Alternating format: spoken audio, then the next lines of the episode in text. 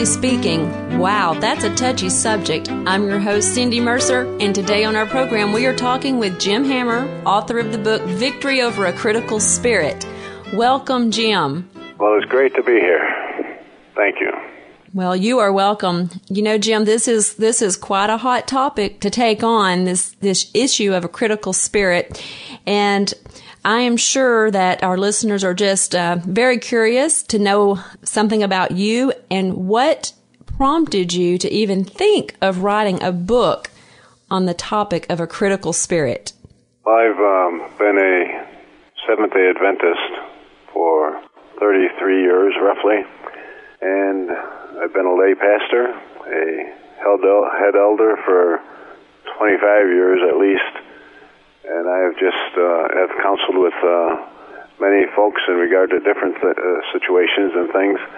But I noticed through the years that when a critical spirit entered the the church, the congregation, people left, and I've seen this happen three times. And when a Christ-like spirit was uh, uh, entered, um, people came in. And I've seen that three times, and I thought, you know, this really isn't what God intends for us to be criticizing each other, to tearing each other apart. Mm. So I, um, the more I thought about it, and then the more I looked at myself, and uh, I started realizing that I was a very judgmental, critical person, and things had to be done my way, but I know the Lord has many ways and many people to accomplish uh, His goals. And I'm, I'm thankful for that. Amen. Jim, you and I had been talking earlier, and like you said, you've been a Christian for, for 30 years, but something that really stood out to you was that you noticed a lot of inconsistencies in the church. Yes, and when the church family, you know, we uh, have a tendency that we will judge others, we will criticize, uh, we will stand back and gossip. And is this really what God wants in a family? Uh, church families are being torn apart.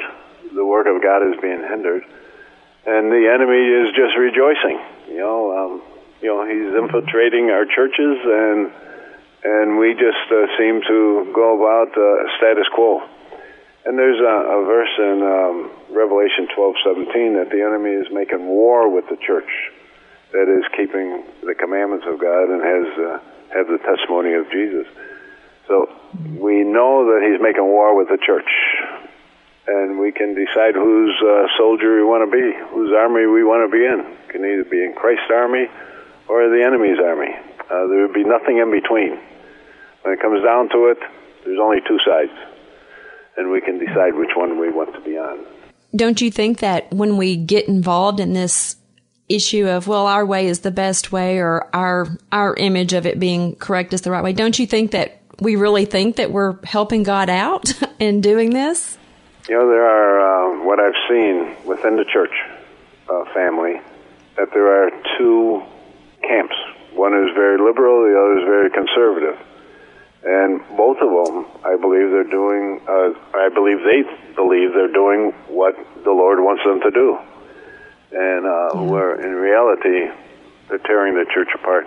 I know when I was um, thinking like that, when I the Holy Spirit touched my life, I realized that I was hindering the work of God. Here, I thought I was I was enhancing the work of God but I was not only suffering myself spiritually, but the church was suffering spiritually.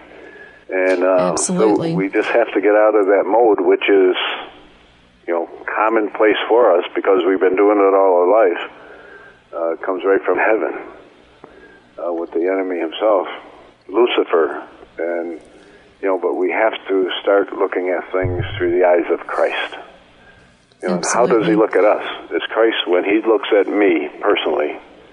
Is he pleased with me? And I tell you, you know, he has shown me things that I cringe, and I still cringe at some of the things I said and did, you know, years back. Well, I think we all can identify with that. I mean, we're all, obviously, if we stop and take a, a self check, we're like, wow, I can't, I can't believe I just said that. And, you know, in some future episodes, we're going to get into the root of a lot of that. But Jim, honestly, I've known you for a little while and you are, you're honestly the most uncritical person that I know. And there's a, there's a comment in your, in your book and I just, I love it. I, I get a chuckle when I read it. You were, uh, I want you to share with me. You had mentioned to one of your friends that you were going to be writing this book on criticism, and how did your friend respond to that that statement? Yeah, yeah. I told him we were. Gonna, I'm writing a book on criticism within the church, and he says, "Oh, we don't need that. We already know how to criticize." And you know, he Ah, was who being needs a humorous, book? but uh, you know, he was it was right on. Yeah. That, that seems to be a part of our culture. And and and you know, the more I um, looked into the critical spirit and did research, the more I realized that every human being suffers with a critical spirit. It may be one percent critical, it might be hundred percent, but uh, we all have it. We all have it. But we'll never get into eternity with it. Yeah. Now you mentioned a little earlier, you said that this criticism started in, in heaven. Yes. Um, Explain that to know, us. Yeah, while we were talking earlier, I, I mentioned to you that Lucifer criticized God in heaven. And, you know, I, I just can't wrap my mind around this that in heaven itself, the most beautiful place Amen. that, and we can't even describe it, but the enemy was able to convince a third of the angels that he was right. And there was a war in heaven. And they were cast out and came to this earth, uh, and the same spirit entered with him. Well, Jim, you know, you and I have talked also about the fact that it just takes one person, one, to initiate the critical spirit. And that same thought, I guess, could we say it could take one person to stop the critical spirit? Yes, very much so. And, you know, we can either work with the Lord or against Him. And once we realize, once I realized that I had this critical spirit, and then traced it back, and it wasn't only critical, it was judgmental, it was, uh, you know, just unchristlike.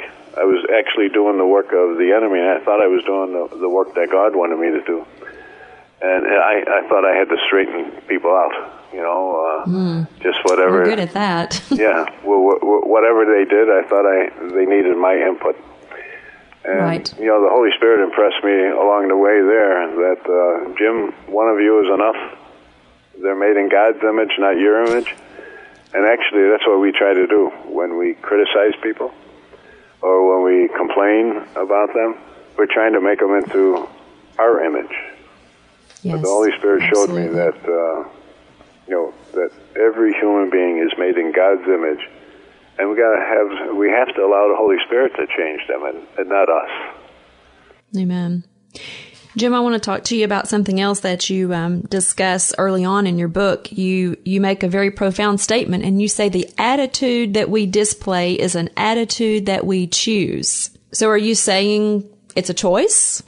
It is, you know, and all through the book you'll see that I, I have written it's our decision, our choice. You know, the, those words will appear uh, throughout the book.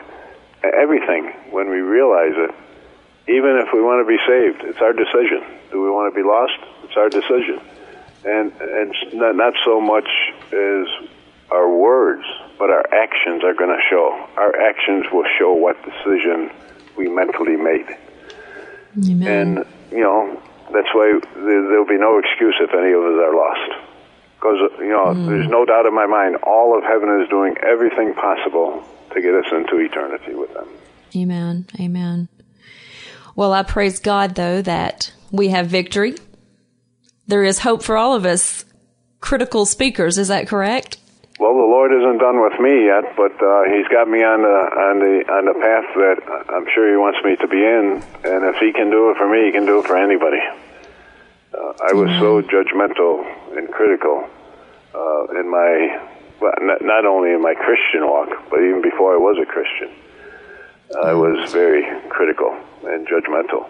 and just carried it over, and I didn't even realize it. And yeah. you know, we'll get discuss it in, in future episodes about different experiences that the Lord took me through. And right from the very beginning, when I first became a Christian, different experiences Amen. He took me through. I'm really looking forward to hearing about those experiences. You know, there's something that I think our listeners would appreciate. You've said it to me. You've said it here to um, everyone here in the studio, and you said that throughout this series, talking about the critical spirit, that you want to make every effort to focus on your own critical spirit and how the Lord's delivering you from the critical, judgmental, and negative attitude. Yeah, I, I made every effort to focus on the critical spirit and not on the criticizer. Amen. You know, we can fall into that uh, realm of things too that we will criticize the criticizer and there's nothing, uh, there's no difference. And the enemy don't care as long as we are criticizing. No.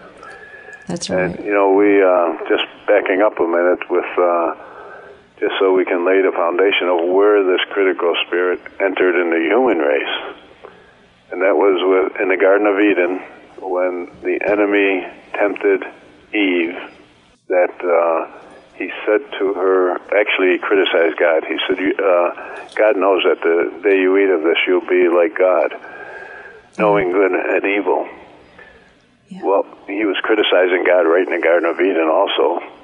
And then yes. once Adam and Eve fell, immediately they started criticizing uh, uh, God, they started criticizing each other, and that spirit has permeated down through all the generations every human being is, has a critical spirit, but the Lord is going to deliver us from that. He's Amen. the one that that has had victory over that, and will give Amen. us that victory if we cling to Him. Well, we can have confidence that all of heaven is doing everything that can be done to save us because 2 Peter 3 9 tells us that God is long suffering with us, not willing that any of us should perish. Jim, I cannot believe this, but our time is up already. And I want to thank you so much for being with us today. I'm, I'm really looking forward to these future episodes where you're going to get into some individual experiences that are going to help us all have a, um, a, a way that we can identify. We can put ourselves in that same situation. And so that we too can have victory over that critical spirit. So join us next time on Critically Speaking. God bless and have a great day.